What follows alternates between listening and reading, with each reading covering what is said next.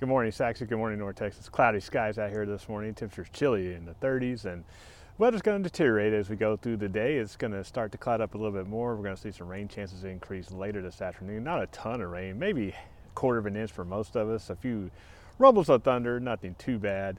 Uh, as we get into tomorrow, skies are going to clear. Wednesday and Thursday are going to look pretty good. And then our next storm system, which is a little bit stronger, is going to come in on Friday. That's going to give us more chances for rain and thunderstorms. Maybe just a few more thunderstorms than we have with this system, and maybe more closer to an inch of rain. So Friday is not looking great, but the weekend's not looking too bad. It's uh, going to clear out probably Saturday morning and have a nice day on Sunday.